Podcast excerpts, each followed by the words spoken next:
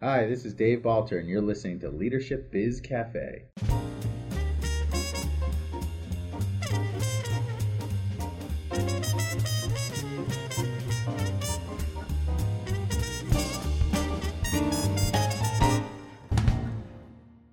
Hi everyone, this is Tanveer Naseer, and on today's episode of Leadership Biz Cafe, I'll be talking with Dave Balter about the importance of humility in leadership.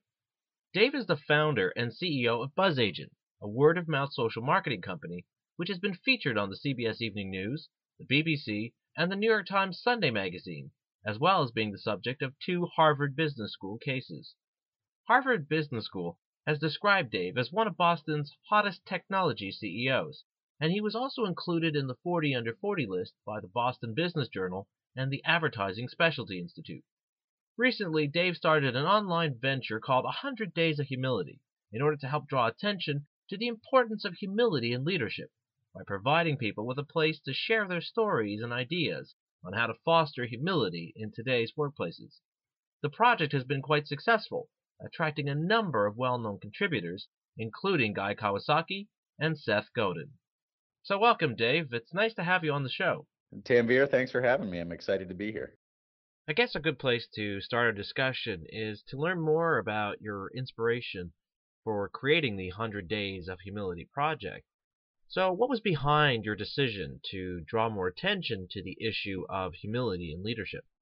Yeah, um, so I've had uh, a few businesses in my day. I'm, I'm on my I'm on my sixth, and the fifth company is one uh, called BzzAgent that uh, sold after about 10 years. It, sold to a company called Tesco. Um, but in in the middle of that company, um, I had a big wake up call, which was basically the the business for a long time in a business, great high flyer. Uh, I, I, would look back and say now in, in sort of hindsight, my sort of ego and everything else got a little out of control. Uh, uh, I believed my own press. And it only took the business going through a very difficult hardship and the sort of inward looking and recreation uh, to fix ourselves and come out the other side that I sort of was able to realize that that the lack of humility almost uh, crushed the company. And more than anything else, everyone can point to like market trends and all these other things. I believe that it was I had gotten into a mode where, as a leadership process, I was I was generating uh, no humility, frankly, and and needed to change that. And that only that change, you know, got us to the next stage. So I, actually documented this after the the sale of the company. I wrote an article um, uh, about the need for humility that was published in Inc. magazine, and the and the market response was uh, so overwhelming. I mean, so many people saying this is this has happened to me or i have a boss who is like this or you know i had my own company or you know i can't believe anyone would actually share that they realized how much of an egoist they were and all this sort of stuff.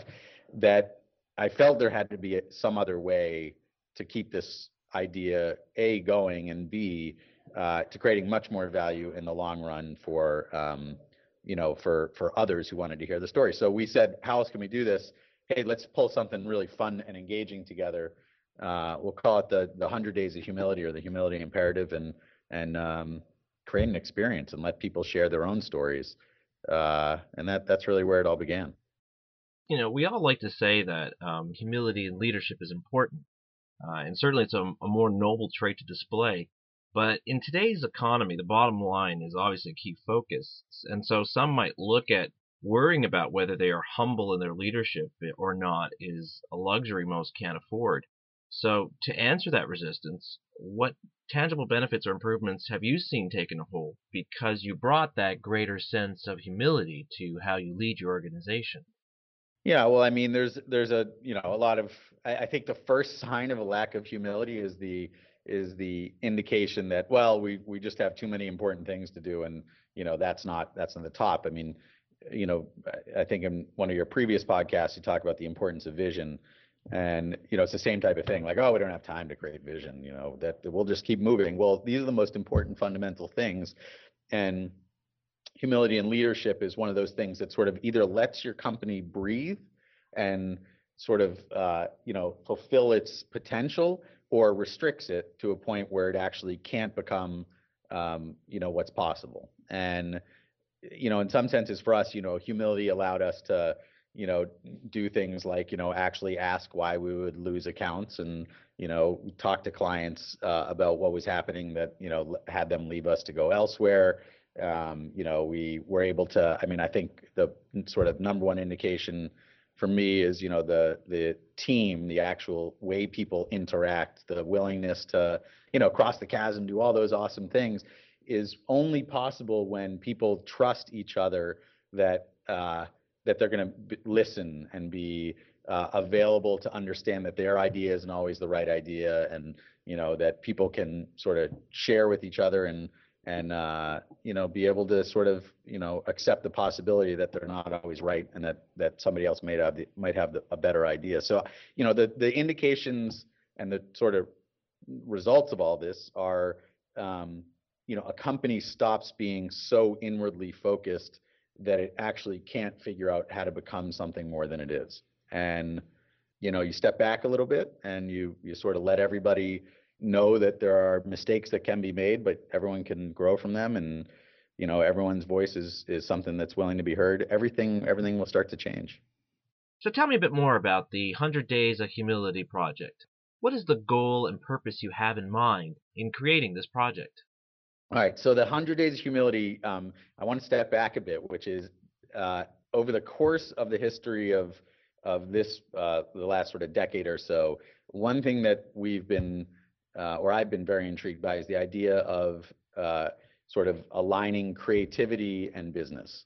Uh, and so we've gone through a, a, number of projects. This is sort of the the culmination of a whole bunch of products uh, projects. One was called 90 Days of BzzAgent. We actually had a writer uh, spend 90 days inside the business and documented what he saw. And then we had an artist where this all sort of began, follow suit and come in and do a project with us uh, called the Bento Box, where every day he painted this big painting of a bento box, like a, a Japanese bento box, and every day another piece of the box would open up and a and a little a business tidbit from the perspective of either uh, somebody who worked here or from me or someone else would open up and sort of you know, it's this combination of sort of fun, creativity, and art with the idea of business. And so 100 days is is in the same vein. We wanted to spend a finite time period, 100 days, and uh, had people submit to us their perspectives on humility in the workplace. It may have been an experience they had. It may have been uh, something that you know that they you know they maybe they almost lost one of their businesses or uh, you know they they they saw somebody else in the marketplace and the type of humility they had and they wanted to tell their story. I, f- I feel like there's all these people with tons of stories about humility but there's no place to tell it. So we created this space where they could submit their story and then every week we would take the best stories as voted by uh, the people who went to the site and uh, our artist in residence this guy seth minkin the guy who did the bento box uh, would actually paint a mini painting of that story, uh, at which point we would send that out to the person who submitted it. So what what it turned into was this sort of okay, give a place for people to tell their stories. It's sort of you know that that vocal piece that you've never had, but at the same time, turn those a little bit, make it a little bit fun. Let's turn them into sort of these creative outputs that you know can be something that you know is sustainable and fun to sort of visualize and all that sort of stuff. So for us, it's sort of a the concept of doing this for 100 days, but B, uh, sort of mashing up art and uh, and business together and seeing what comes of it. Now, the interesting point you make about uh, your website is how uh, it's got this interactive element to it that uh, people can come and they can not only share uh, their experiences, their ideas on humility, but that others can basically say what resonates with them, what messages, what ideas, what stories Uh, impact them when it comes to the concept of humility and leadership. And I'm wondering if maybe that's one of the reasons why we're having this lack of humility being practiced in today's leadership is that there is that lack of interaction between leaders and their employees. I mean, we all talk about the importance of communication, but when a leader is the only one talking, when you feel you're the only one who has something important to share, it becomes easier for you to elevate yourself above your team instead of recognizing uh, you as the leader are more dependent on them than they are on you.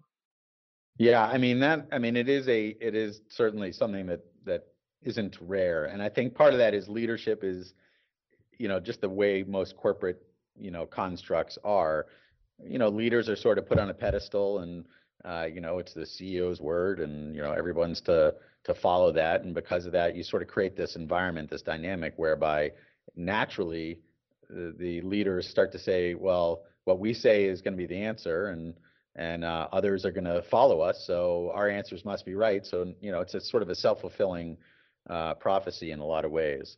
Um, you know, but I think, you know, I think on some level there are things that can be done to break that um, that cycle. And and you know, for for me, the baseline is sort of this sense of transparency between leadership and their employees. And by transparency, that can take lots of forms. Um, one that sort of always sticks out to me is you find that in most corporate cultures, people uh, start to make up their own stories. Um, because they don't understand some of the decisions are being made or or what's happening or are afraid to maybe ask executives about what's occurring they start to create almost their own rumors right why did we make this business decision? Oh i heard that you know there was a fight between two of the executives and they developed what you know whatever it is it sort of comes out. And it's usually not entirely correct. And so how do you put things in place to stop those uh, miscommunications between execs and employees occurring? And you can have a couple you know ideas. One thing we do is we have um, we have every two weeks we have a company meeting and anybody can submit any question uh, that will be read aloud and answered. And that can be anything. And you can submit it anonymously. You don't have to even say who you are. Um, so it could be about why is it that we keep missing targets, but people keep saying we're doing great, or um, you know why are there not enough spoons in the kitchen? right? Um, it can be anything. But what you find is by allowing these questions to get out into the open and, and ensuring that you're going to answer it no matter what, you stop the whole machine of miscommunication between an employee and their executives. And so we'd push really hard to sort of the first barrier to humility is this is this communication barrier the the fact that not everybody knows all the right information and so you start to sort of create your own information so i would stress that companies put things in place to sort of break down that that wall so that those things never happen and i think yeah, the example you share shows another key point which is um, how leaders engage with their employees um, in your case for example people can feel free to ask whatever question they want and a similar thing would be if, for example, I'm expecting people to refer to me by my title as opposed to me by my name. This kind of creates this gap or even a barrier between us that I'm somehow more significant, more important than you are. And so that impedes the interaction and the opportunity for people to feel respected and valued because it's we're looking at it more in terms of our titles, our places in the organogram, rather than what is our, our collective efforts being directed towards. What is it we want to collectively accomplish? Right. Am I still supposed to call you Sir Tanveer? okay, I won't do that anymore.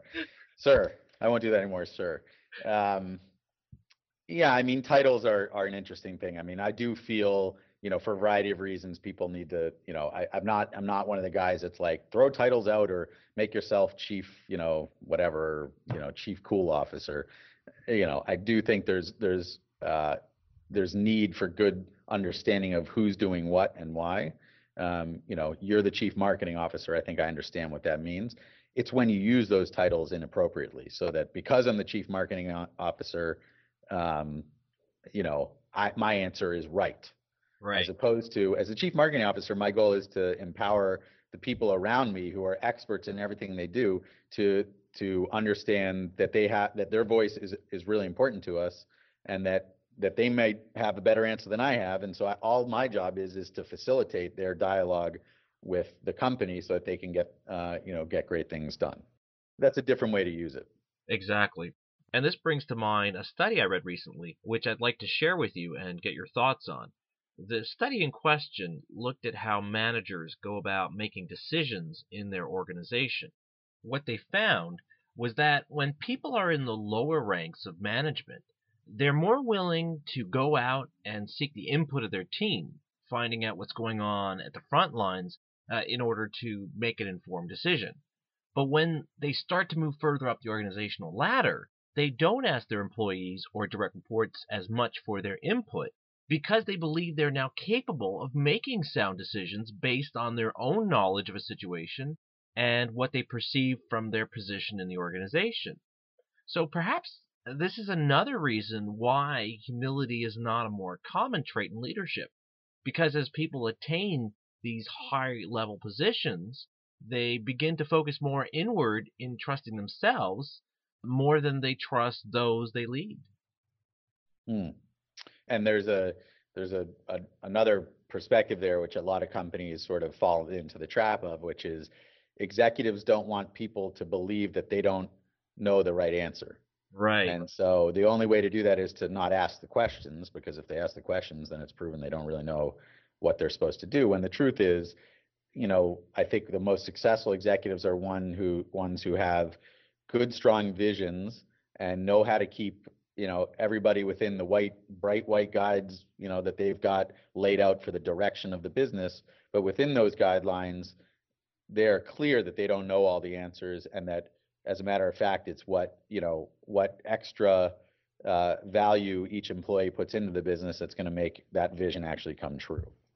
Um, and so you know it's it's a non I, I, I wouldn't say I, I often say like businesses aren't democracies and they're not autocracies. You know there's something a little bit like a socialist society which is you know everybody gets a you know is, is part of the same wonderful dynamic utopian society that that is going to uh, you know going to reap the benefits of something that actually together you can build.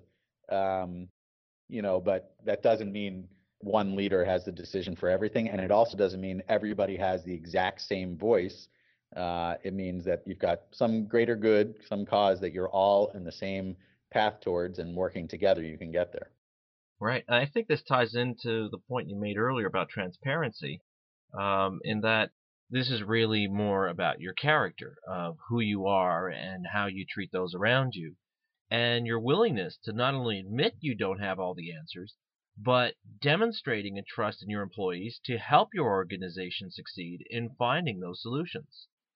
Right. Absolutely. And I, you know, I think um, you know one of the one of the things we sort of talk about with you know transparency is sort of the beginning i think i think one thing i just i just would sort of lean into on that is sort of executives i think i think executives often aren't transparent with themselves meaning um, so there's one side which is you know transparency to your your staff and that's a communications thing. Transparency with yourself is often around things like competition where you start to look at the world through the lens of well we we're great and we know what we're doing and we spend all this time working on things together and we're actually kind of successful. So i'm going to dismiss what things happen you know are happening around us and oh they don't get it and oh those guys they're you know they're doing x y and z and it's just not as right as what we're doing and being transparent with the fact that your competitors or the people you don't even know exist yet may have a better answer than you and maybe doing things in a better way than you are and being willing to let that into your fold to say, look, we're we're in this room working as a team, and it's not that competitor A are you know morons. It's that let's let's understand that the market has you know people are smart and you know the the transparent truth is the thing around the corner may be better than we are. How are we going to build a business to support our clients in ways that can learn from that as opposed to trying to sort of inwardly hide from that? Um, so this sort of outward transparency with yourself is also very, very important to uh, to making businesses succeed. This brings to mind something you mentioned earlier about how a few years back you realized your ego was getting in the way of leading your team. I think that touches on what we're talking about here, uh, namely that success over time can, over the long run, inadvertently cause us to put on these blinders which obscure our vision and cause us to forget the whole purpose of our leadership. That it's not about accumulating those successes as it is helping those you lead to be successful. So, in terms of humility, how can it help leaders to avoid putting on these blinders so that they can keep their focus on how they can address and support the needs of their team? Right. Um, well, one thing I think I've, I've, been thinking about this a lot lately, and this is a good example to sort of answer the question, is I'm watching what what Reed Hastings is doing with Netflix, and you know, he came out of this, you know, they changed their subscription price, you know, uh, then, you know, that didn't go over so well in the market. And then, and then we're going to split our business into two. And that really didn't go over well in the marketplace. And what, what I've been watching is everything that um, Reed has been doing is through this lens of, I'm pretty sure I know what the vision is, but I'm to be humble enough to retract and adjust as I learn from the market in a way that is most people would not have the strength to do. Um, and yeah, you can talk a lot about its stock price and all these other things, but the truth is that I think Reed is right. His businesses should be split in two.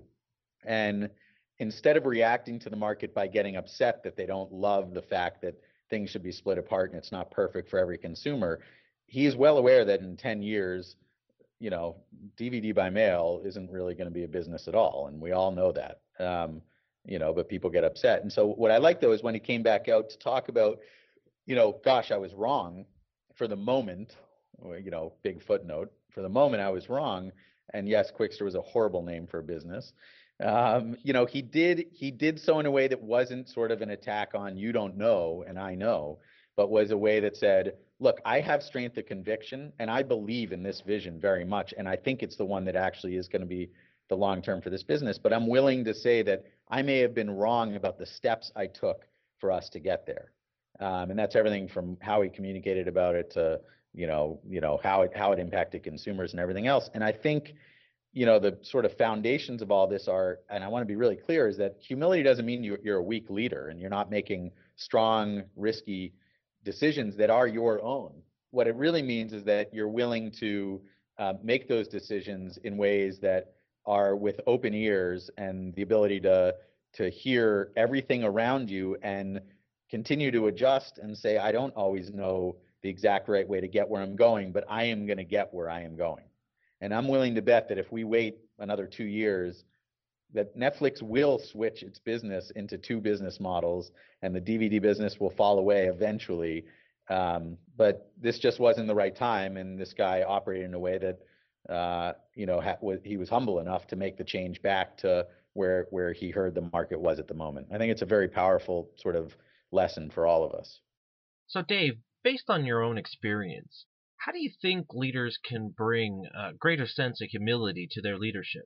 What measures should they take, and perhaps more importantly, what signs should they be on the lookout for to know whether they're missing out on being more present for their employees uh, and as the example you gave for their customers as well. Right. I mean, I would hear um, some interesting things that sort of now that I look back. Um, one is when everybody sort of is waiting for your answer. Uh, so I, I used to hear a lot of that, like, you know, we made all these decisions, but we couldn't do anything because we needed you to decide, right? That's a that's a that's a sort of you've set your your business up to be about you, not about the company. Um, and so I would I would try to empower people, your executives and others around you, to act in ways where, you know, th- they have the right and the ability to move forward without always waiting for your final word on everything. Um, you know, I think when you start hearing people around, we talked a little about competition. I think you when you start hearing, uh, you know, people dismiss every competitive uh, company or as you know not getting it.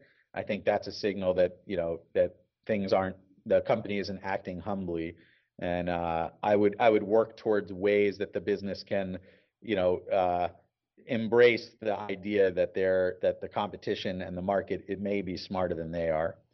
Um, you know, I think one big key is when you hire people to do certain things, you have to give them the running room to make mistakes and let them know that it's okay that mistakes are going to happen and that that doesn't mean you think they're not good at what they do. So, um, you know, that's a really important, hard thing for many executives to get right.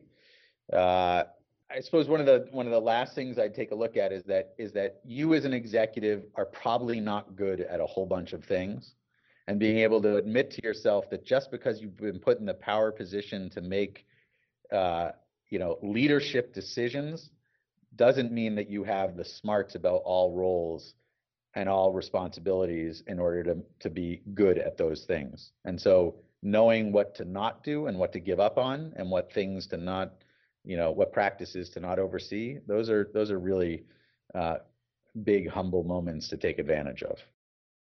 Well, I think those are some great points that all of us can benefit from, regardless of what our role is in our organizations. Dave, I want to thank you for taking the time to share your story and your experiences, and I really appreciate your helping to draw more attention to the importance of uh, humility in today's leadership. I'm really hoping this conversation has helped to inspire our listeners to not look at it as being some sort of nice, quaint, you know, singing around the campfire concept, but something that is not only necessary but valuable for today's leaders to help their teams and organizations stick together and thrive despite whatever challenges they face in front of them. I I thank you for having me, allowing me to tell the story, and uh, and I will I will only call you Sir Tanveer one more time. well, I'm glad. I'm glad to hear it. I'm glad to hear it, Dave. Thank you again. Thanks a lot. Thanks. I've been talking with BzzAgent CEO Dave Balter about the importance of humility in leadership. To learn more about his project, 100 Days of Humility, visit this episode's page on my website at tanveernaseer.com. And that concludes this episode of Leadership Biz Cafe. I hope you enjoyed this latest discussion, and I'd love to hear your thoughts on this episode, as well as what topics you'd like to hear in future episodes of this show. You can do this by leaving a comment on this episode's webpage, or by filling out the contact form on my website. Until next time, this is Tanveer Naseer. Thanks everyone for listening.